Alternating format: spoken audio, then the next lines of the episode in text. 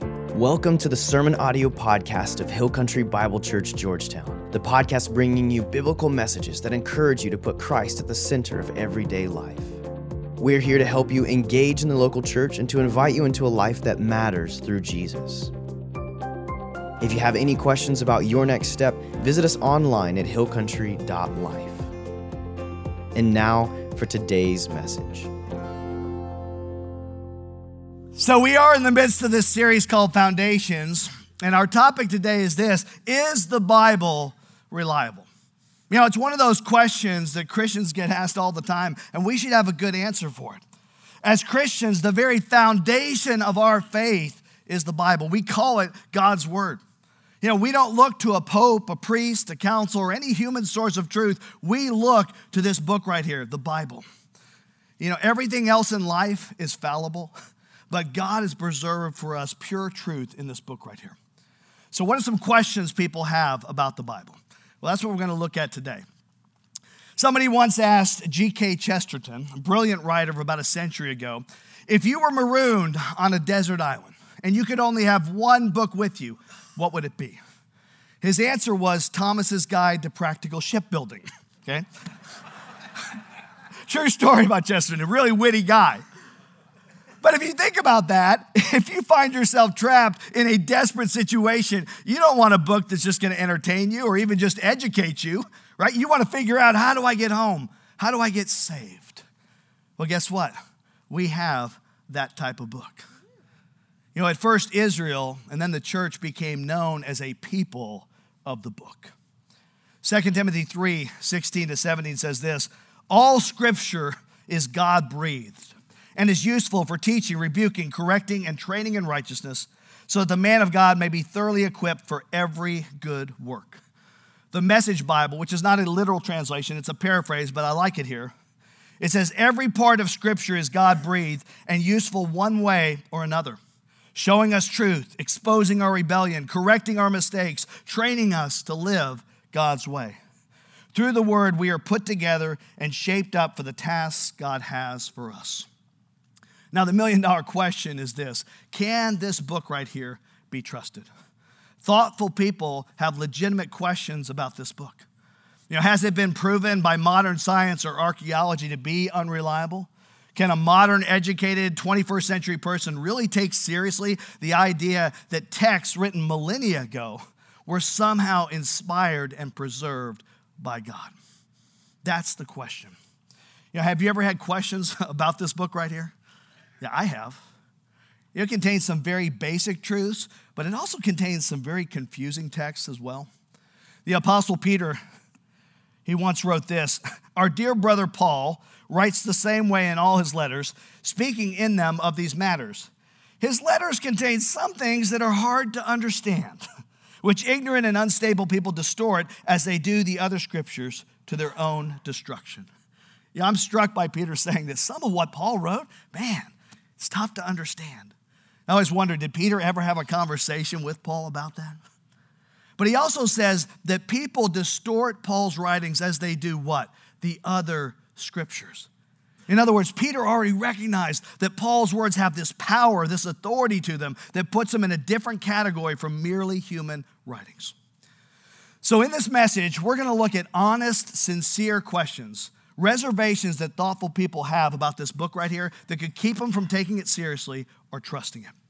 And I'm going to do this in the form of objections that folks have that I think underneath contain some really good reasons for faith in this book. So let's dive in here. If you have your outlines, pull them out. First of all, some people feel like the Bible may have valuable moral insights, but it ought to be understood as a collection of myths, fables, and once upon a time kind of stories. Now, what we call the Bible is not really a book. It's 66 books written by dozens of authors over a span of 1,500 years.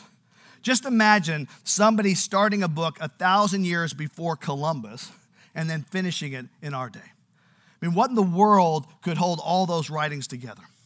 Well, one thing that binds them together is the conviction that there is a God and he is not silent. He has revealed himself in human history, particularly the history of Israel. This is what made the scriptures of Israel different from other ancient sacred writings of the Sumerians or the Egyptians. They took seriously the idea that God has revealed himself in human history. Author Baruch Halpern says the Jews invented the writing of history. So, as we begin here, let's just take one statement from one author, Luke. Okay, we'll start with this. Luke writes In the 15th year of the reign of Tiberius Caesar, when Pontius Pilate was governor of Judea, Herod, tetrarch of Galilee, his brother Philip, tetrarch of Iturea and Trachonitis, and Lysanias, tetrarch of Abilene, during the high priesthood of Annas and Caiaphas, the word of God came to John, son of Zechariah, in the desert. Now, let me ask you a question. How concerned would you say Luke is with historical details? Quite concerned. Why? Because he wants people to know this is not a once upon a time kind of story. This really and truly happened in history. And people who read and study ancient literature will tell you you simply do not find those kind of details in stories about Hercules or Thor or Isis. Luke wants people to know that this really, truly happened. Of course, that raises the question is it truly accurate? Well, let's take a little time here and look at how so many details in this book, the Bible, have been absolutely confirmed by external sources. For example, for a long time, people who were skeptical about Jesus cited Luke 3 as a problem. Luke mentions Lysanias. Well, Lysanias was known to have lived 50 years earlier. He had a different title. He was a ruler in another town called Chalcis. And so there were people who say, you know what? Luke cannot be trusted as a writer of history until the mid 20th century. Archaeologists found an inscription written during the reign of Caesar Tiberius, that's 14 to 37 AD, that mentions Lysanias as the tetrarch of Abilene. In other words, there were two Lysaniases, and Luke got it exactly right. But we didn't know that definitively in history until the mid 20th century. Okay, how about some other places where the New Testament gets confirmed by external sources? In Acts chapter 19, Luke identifies a man by the name of Erastus as one of Paul's helpers, a city treasurer in Corinth. And again, there were skeptical liberal scholars who said, well, you know, all of the Christians in the early church, they were taken from the lower classes of society. There's no way there could have been a guy named Erastus who was a city treasurer. But then in 1929, archaeologists excavated a first century street in Corinth and found this right here. This is the actual stone laid by Erastus 2,000 years ago. It reads Erastus pro edel sp stravit. That third word, thought to be pronounced Adel, was a word for a title of someone who oversees the financial affairs of a city. In other words, in 1929, this stone laid by Erastus 1900 years earlier was right there where he put it and proved definitively that he had the office that Luke said he had. Okay, another example. In Acts 18, Luke says the Emperor Claudius gave an order for all the Jews to leave Rome. Well, outside the Bible, a Roman historian named Suetonius wrote this because the Jews of Rome caused continuous disturbances at the instigation of Chrestus, it's a different spelling of Christ, Claudius expelled them from the city. Now, honestly, archaeological and historical research cannot prove definitively that everything the Bible says about God is true. And there are still questions that have not yet been resolved or confirmed, especially about the older parts of the Old Testament.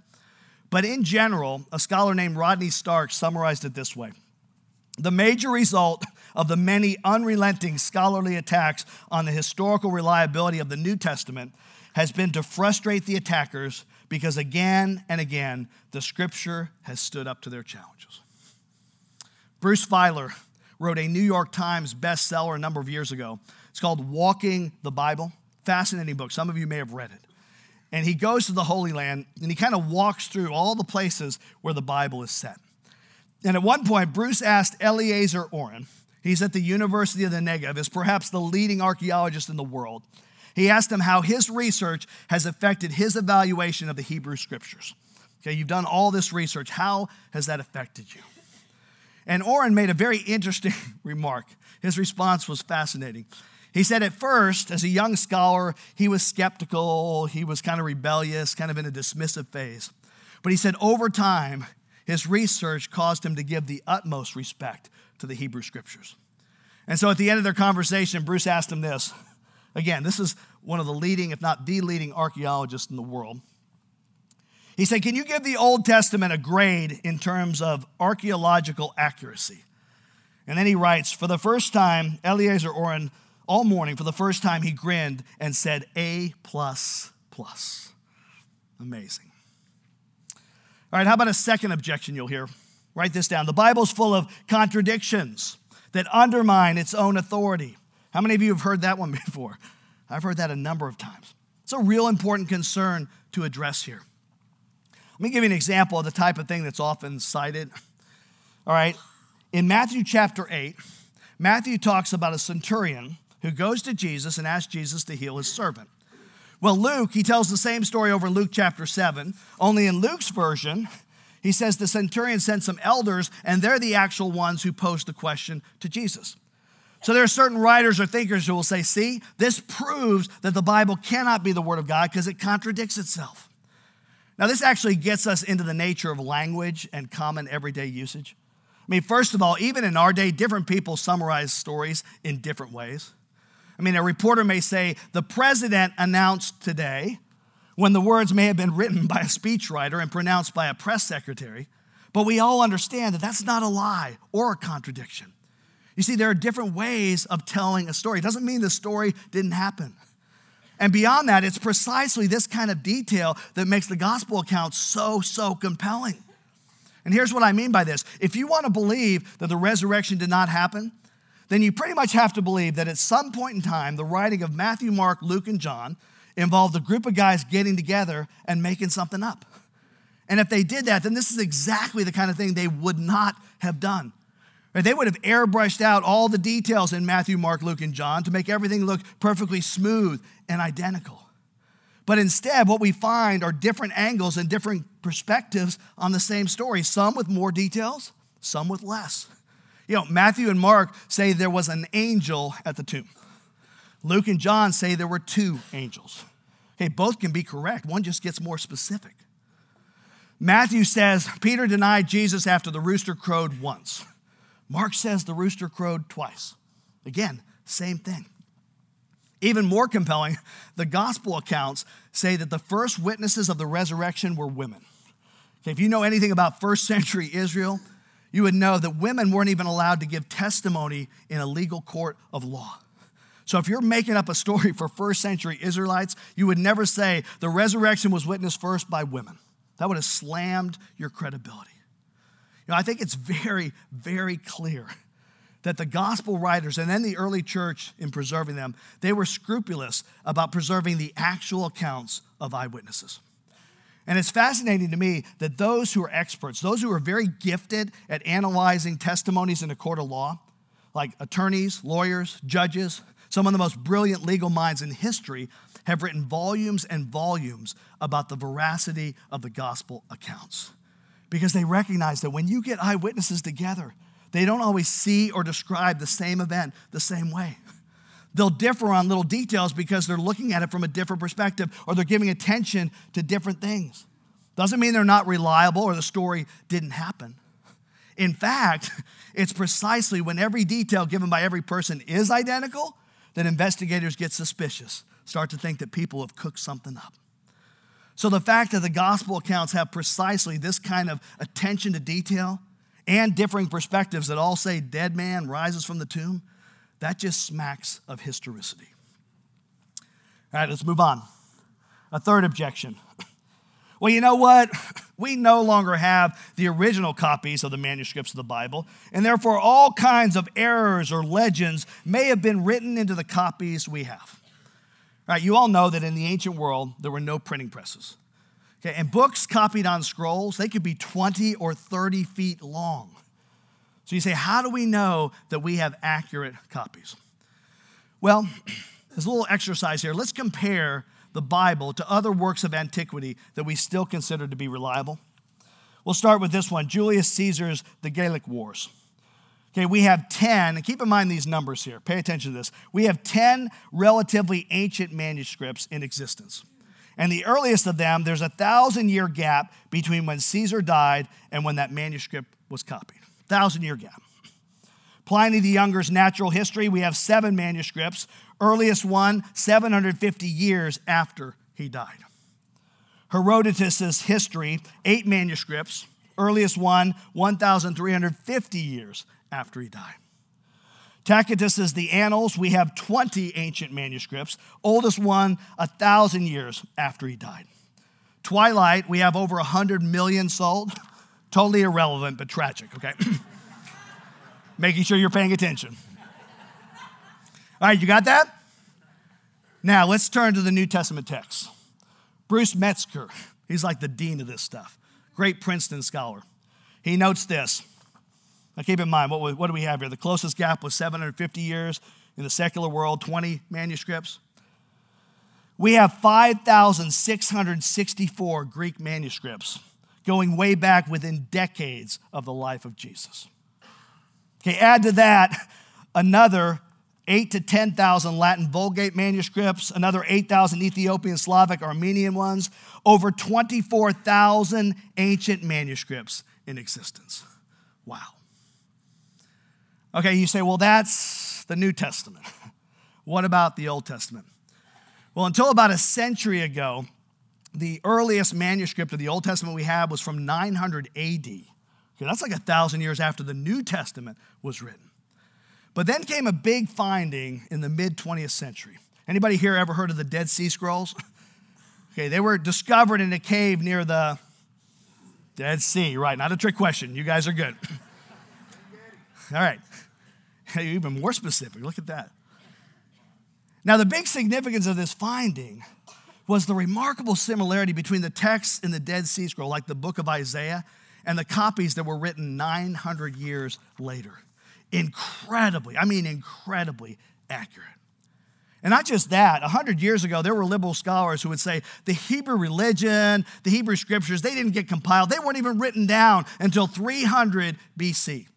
In other words, just legend. Didn't happen. That theory is a joke today. Because in 1979, a man by the name of Gabriel Barkay found what one archaeological review called one of the top 10 findings of the 20th century. It was two pieces of rolled silver, about the size of cigarette butts. And they were so old, it took them three years just to unroll them. Then it took them another three years to treat them with chemicals to be able to read the words on there. And the first word they were able to read was the word Yahweh. It was from the great blessing in the book of Numbers the Lord bless you and keep you. 2,600 years old. It was 2,600 years old. In other words, this thing was floating around. It was in existence 300 years before liberal scholars said it possibly could have even been written down. You know, all this to say, there is no other document of antiquity that even comes close to being in the same category as the Bible when it comes to manuscript evidence and support. Okay, fourth objection. How about this one? Science has proven you cannot take the Bible literally. Again, a very important question. I mean, science has enormous authority, prestige in our day. So let's talk for a moment, first of all, about what it means to take the Bible literally. It doesn't mean, as folks often think, to read it in a thoughtless, careless, anti intellectual kind of way. You know, the Bible's filled with many different books written by many different authors in many different genres. It's got poetry, narratives, it has parables, letters, it has proverbs. And to read it literally, you know what that means? That means that you try to find out what the author intended his audience to understand. So, for example, sometimes you'll hear this, okay? You'll hear that to read the Bible literally means you have to understand the word day in Hebrew every time it's there as a literal 24 hour period of time.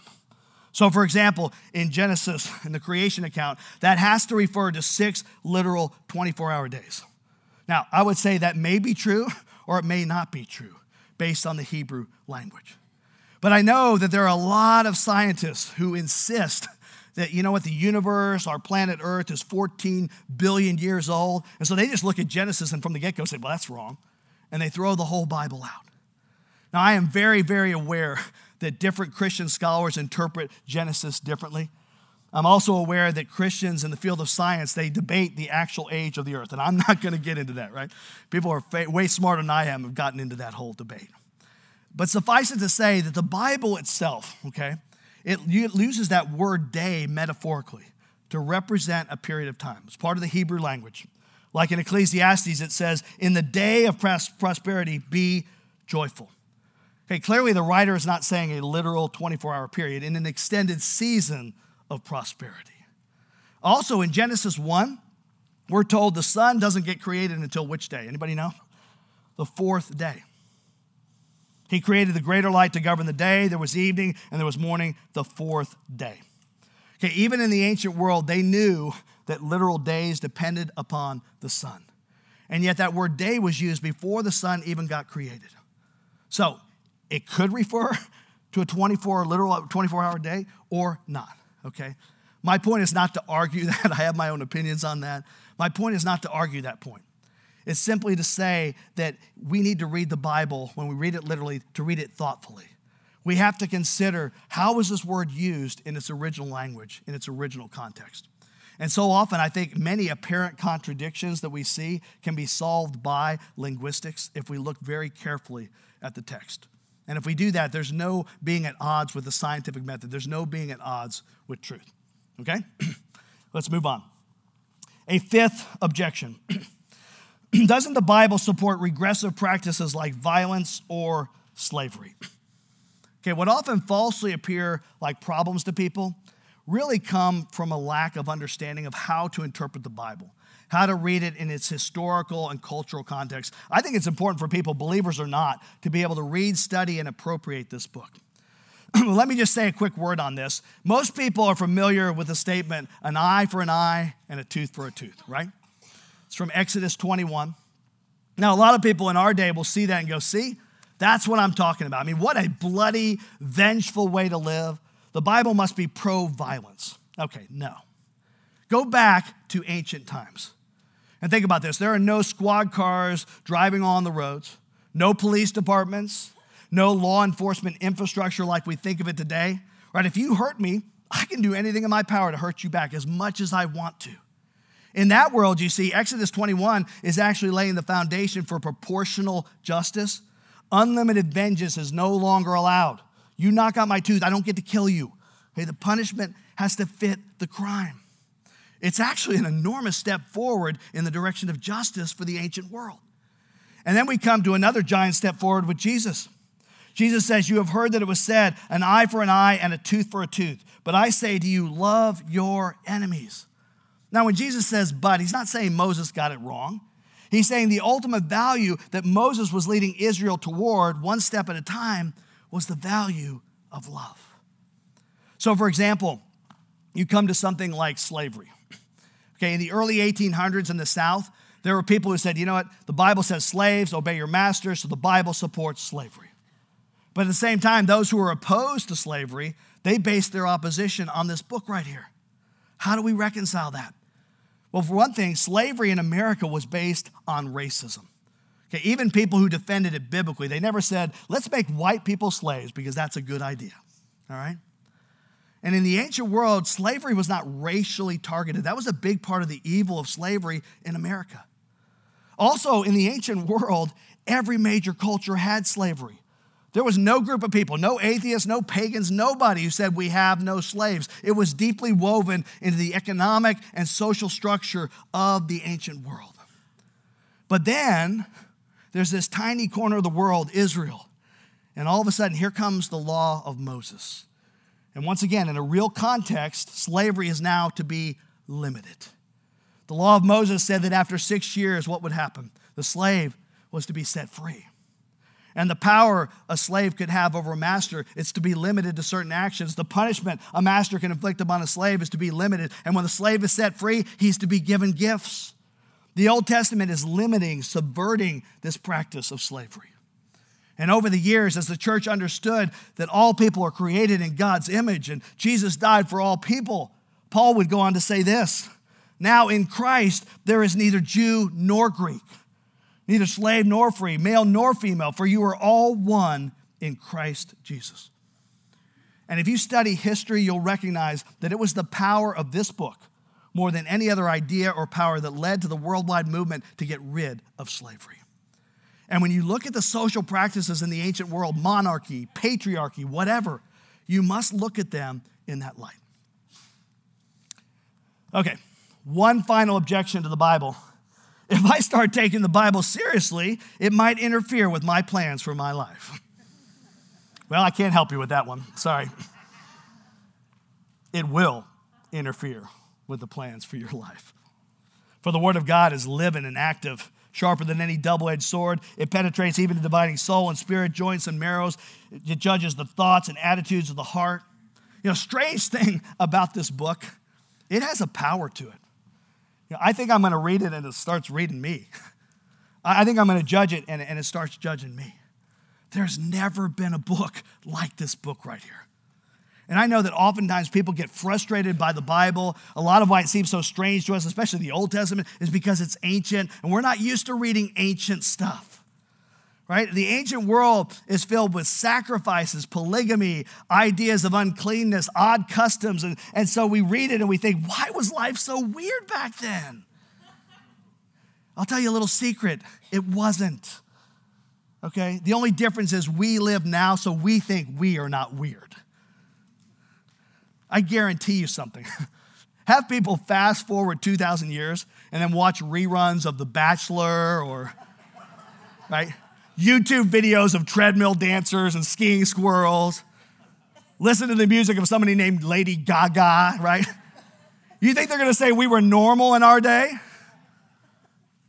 You see, since the Enlightenment, That's an interesting phrase for an era, isn't it? The Enlightenment. I think we're guilty of what C.S. Lewis called chronological snobbery. But since the Enlightenment, the assumption has been that we don't have to study or learn from the past because we are morally, intellectually superior just by virtue of when we live.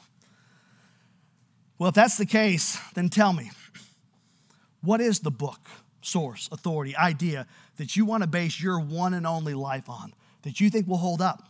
in 2,000 years, 200,000 years, 2 million years. This book changed the world, and it didn't do so by accident. It was written by real people to a real world in a real historical time and place. A man by the name of Augustine heard a voice say, Take it and read. And he did. And the history of Western civilization was never the same. A man by the name of John Wesley heard its words being explained, and he said his heart was strangely warmed and 18th century England was never the same. Never been a book like this book. So read it, people. Read it with intensity, read it with a humble spirit, read it and ask God, God, would you meet me in this book? He will. Pray with me. Lord Jesus, as one who is skeptical by nature myself. I've asked these questions, I've doubted you, I've doubted your word, and every time as I've dug deeper and deeper and deeper, your word has proven to be true. Your word is perfect. Your word is inerrant. And I thank you so much that the more historians and archaeologists dig and dig and dig, the more your truth is confirmed. And as we look into apparent contradictions, we find no, they're just describing different things in different ways. God, I thank you that you haven't left us with 10 or 20 copies that are somehow hundreds or thousands of years removed, but rather 24,000 manuscripts, some within decades of the life of Jesus, just to strengthen our faith and our trust in your word. God, I thank you that indeed science has not disproven the scriptures. That if there's some kind of conflict there, it's either our failure to understand the world around us or our failure to understand what you meant in your word. And finally, God, I thank you that over time, slowly but surely, as the church has gotten a clue, we have been able to use your word to change a lot of the evils of society. And in fact, you have transformed this world through the principles in your book. But God, it's one thing to know all these truths, to believe all these truths, to defend all these truths. It's another thing to live them. God, I pray that that would be our focus because that's why you've given us your word as something we can depend on in a very undependable world. Something we can trust, something we can live by, something that can transform our lives. So this morning, Lord, we thank you and we praise you for your scriptures.